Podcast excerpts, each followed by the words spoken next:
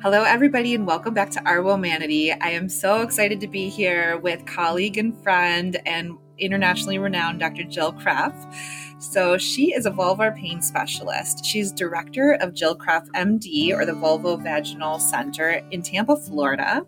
Um, she's also the medical advisor for the Lichen Sclerosis Support Network. She's the author of dozens of research articles. Look her up online, and the co author of When Sex Hurts. I recommend purchasing this book, whether you're a patient or healthcare provider, you're going to learn something from it.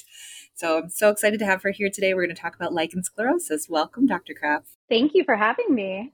Yeah, so um, I wanted to just kind of dive into lichen sclerosis. Can you explain to us what is lichen sclerosis? I have patients who are like, sclerosis, what? I don't have that, but what is lichen sclerosis or LS? Yeah, so lichen sclerosis is essentially an autoimmune inflammatory skin condition and it usually affects women and it usually affects the genital area. So the vulva it also affects around the anal area as well. And most people will present with itching. That's usually what brings them to the doctor. But it's also present with scarring effects which is the sclerosis part. So Lichen in Latin means thickening, which causes the itching sensation. And then sclerosis in Latin means scarring.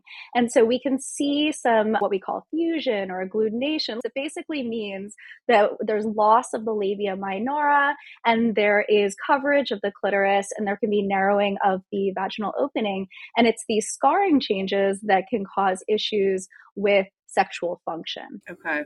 And how is it a person might know that they might have lichen sclerosis or might suspect that that they would have it? Yeah, so lichen sclerosis is a really tough one because it is usually under or undiagnosed. There's an average of a five year delay in diagnosis, wow. unfortunately. Many different factors go into this. So, first of all, lichen sclerosis, like other skin conditions of the vulva, it's really a condition that's caught between two medical specialties, right? Because we have gynecologists who are looking at the area all day, every day as they do their pelvic exams and their PAPs and so forth.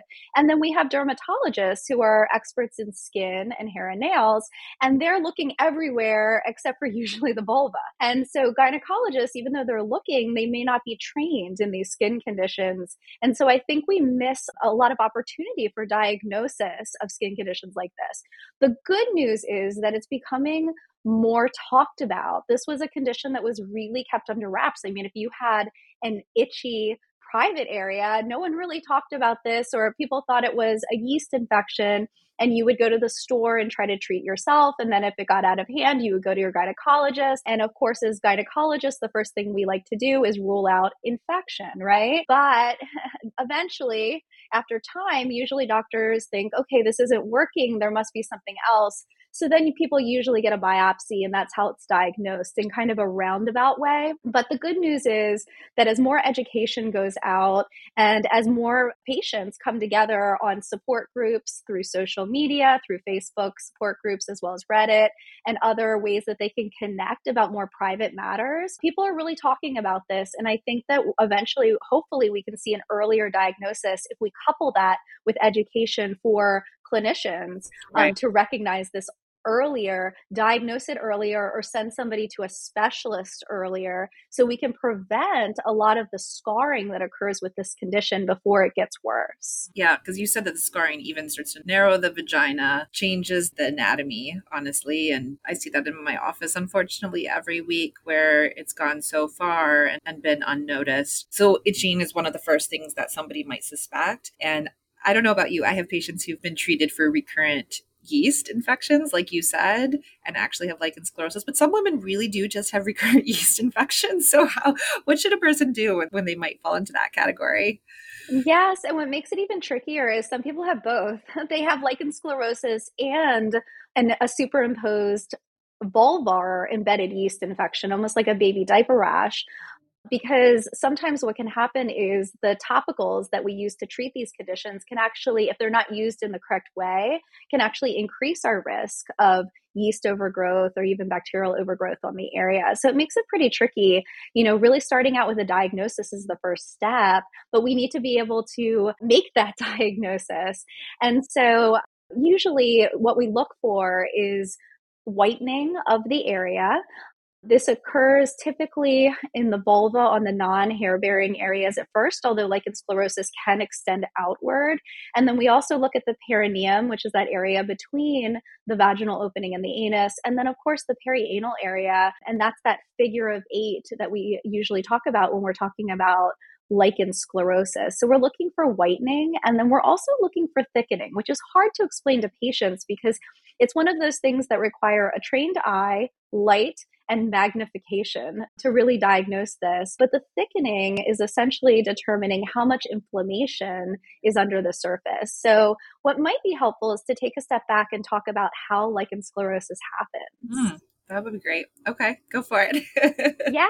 So, up until five to 10 years ago, all the textbooks would say lichen sclerosus is likely an autoimmune condition or it's possibly an autoimmune condition. Right. I think at this point, we have enough research to say that this is mm-hmm. an autoimmune condition. We have identified the genes that are upregulated and downregulated in this condition. It's not universal for all lichen sclerosus. And my personal belief there is that there's different phenotypes or different different types of lichen sclerosis because we know in practice we see people that have more of the thickening and itching symptoms. We see people that have more of the scarring right. symptoms. And then we see people that only their vulva is affected or only their perianal area is affected. So there's a lot of variation and we also see different age groups affected. So we usually think of this condition as a condition of young girls and postmenopausal women. However it can occur at any age. And we know this because you and I did a study looking at so many people, almost a thousand of reproductive age that are 20s, 30s, 40s, that had diagnosed lichen sclerosis, whether it was clinically diagnosed by a healthcare professional or whether it was biopsy proven. But going back to how this starts, the mm-hmm. idea here is that there is a protein or a series of proteins, we haven't quite figured this out, in the basement membrane or the bottom layer of the skin that the body identifies as not self. That is what makes it autoimmune because the local immune system within the skin reacts to these proteins in the basement and causes inflammation or inflammatory factors to gather in the lower areas of the skin.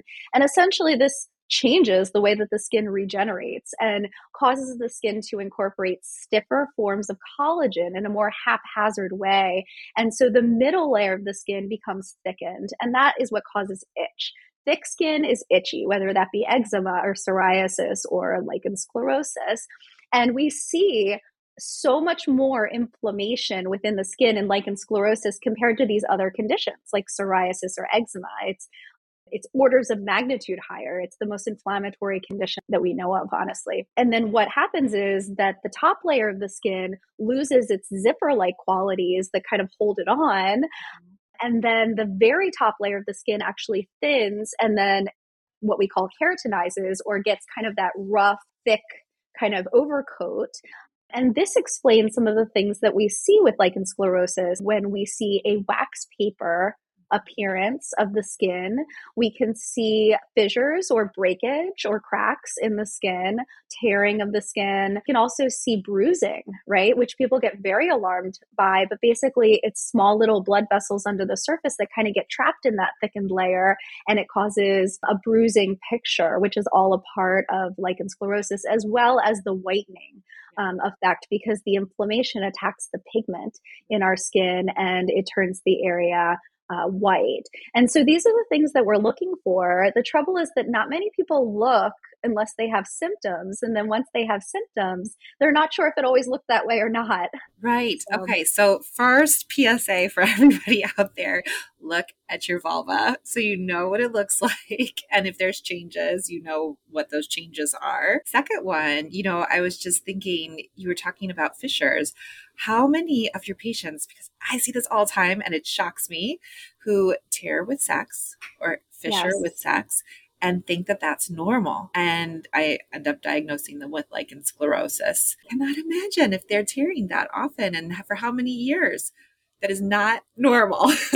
no, there's so many people that have this that they actually don't know if it's normal or not because it's always happened and they won't bring it to the attention of their doctors because they don't know. They just think right. it's, oh, you know, I haven't had sex in a while. Maybe it was because of that, or maybe that was a little rough, or, you know, really they, uh, a lot of people attribute it to many different things. Yeah. Um, and fissuring is one of the most distressing things and most common things that happen, especially in lichen sclerosis in those middle age groups, in people in their 20s, 30s, and 40s.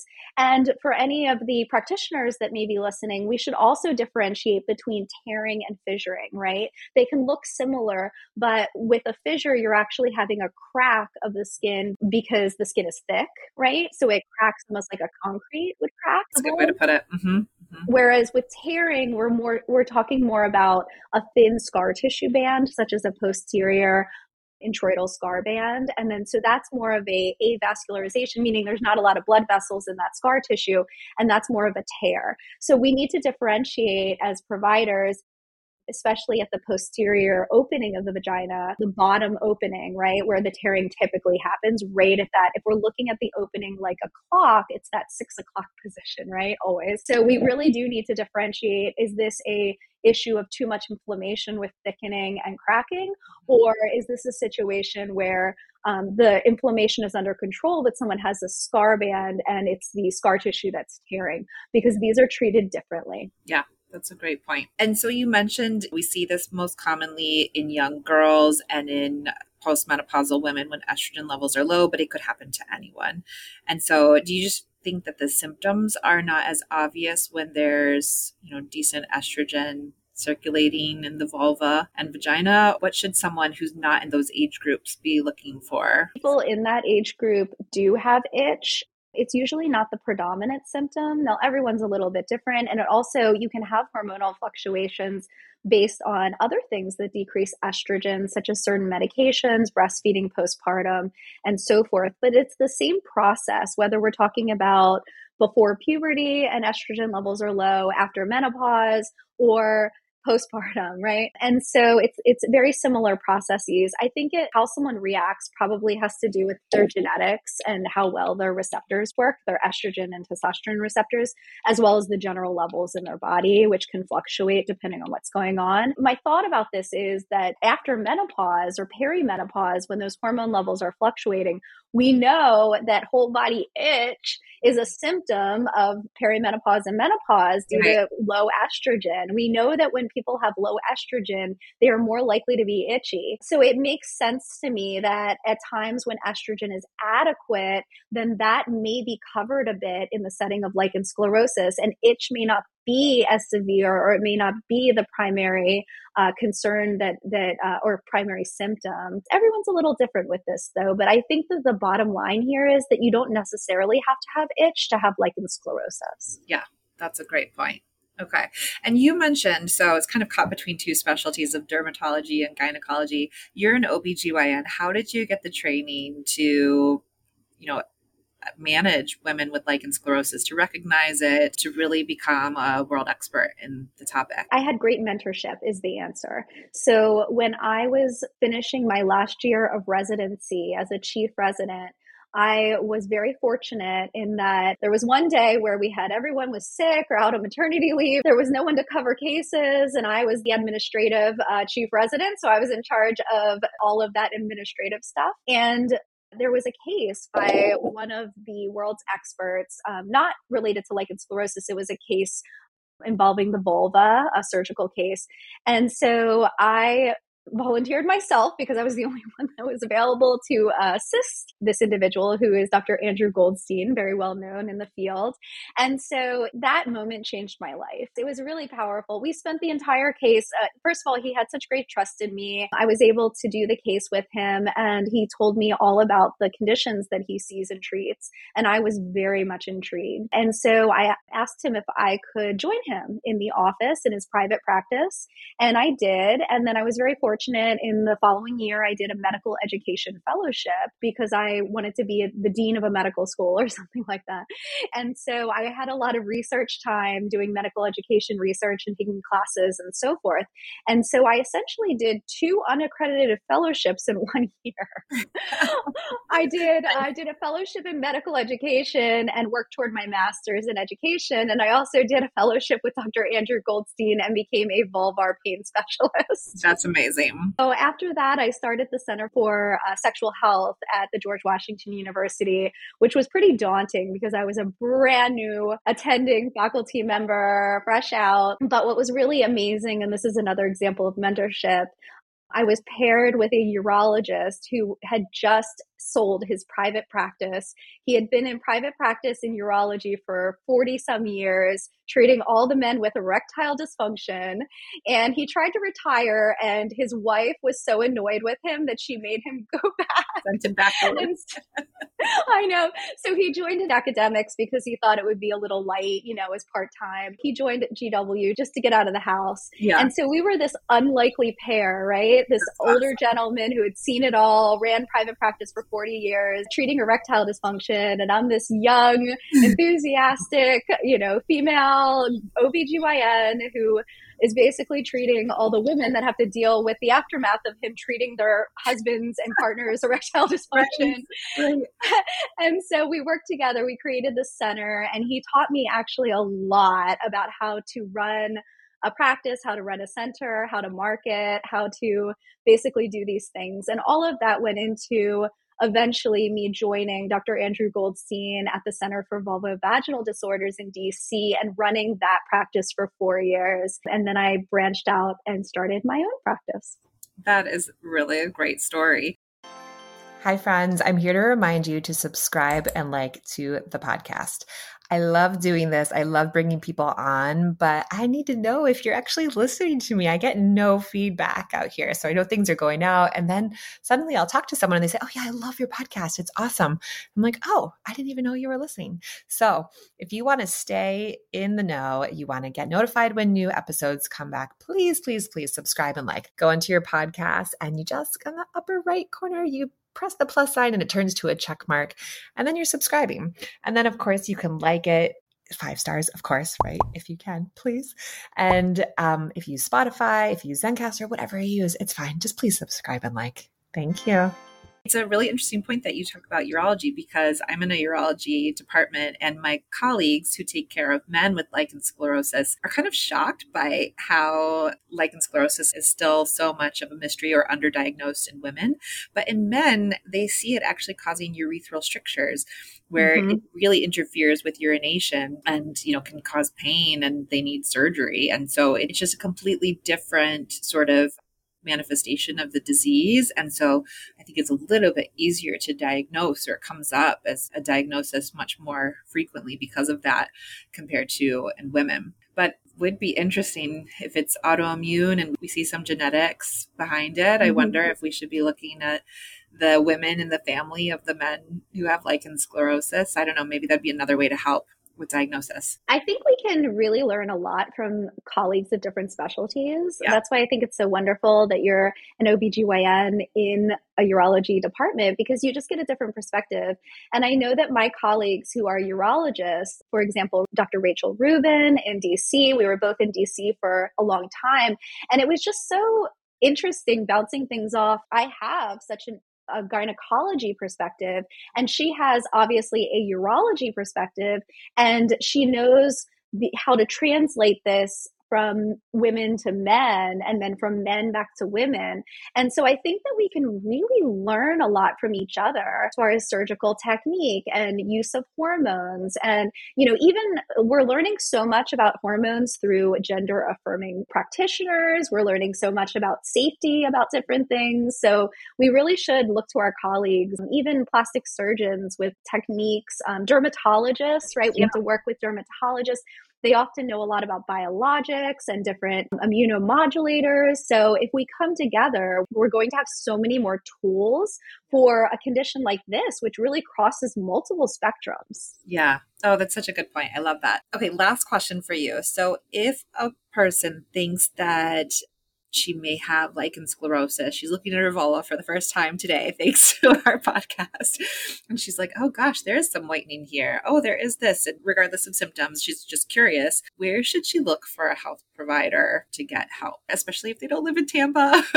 Absolutely there's a number of specialists around the country, but there's too few. So, one resource that I recommend is the Lichen Sclerosis Support Network. This is a nonprofit organization that started back in 2019, and I've really been with them since they started. And I currently serve as their medical advisor, a completely volunteer position. And I think it's so important to raise awareness and provide support. They do host webinars and educational events, absolutely phenomenal. The organizers have done a, a great job. And so when we were first talking about this back in 2019 into 2020, what I really envisioned, what I really wanted was a directory. So practitioners who they might not be experts in lichen sclerosis, but they at least see it and want to see it and want to help somebody can get on this directory. Um, and so Lichen Sclerosis Support Network on their website has a directory and you can search by state to see who is local to you. Because there are a lack of specialists, it may be necessary to travel at this point. The other thing that can be done is if you just need a diagnosis, then standard is biopsy. So to have your regular GYN or even or your dermatologist to do a biopsy if they believe that lichen sclerosis is present, then at least we have a diagnosis and that may support insurance coverage or seeing a specialist or get somebody the resources that they need to get that higher level of care. But it is certainly still a challenge. And I think that as we share education and as we really train the next generation of OBGYNs and make, you know, obviously dermatologists aware of this, I'm hoping that that will expand expand. Yeah, that's a great point. Well, thank you so much for your time and your expertise today. It's been such a pleasure to have you on. And I'm sure I will be knocking on your door again to ask you to talk about other things because you've got expertise in so many other areas for women's health and women's sexual health. So thank you so much for your time today. Thank you.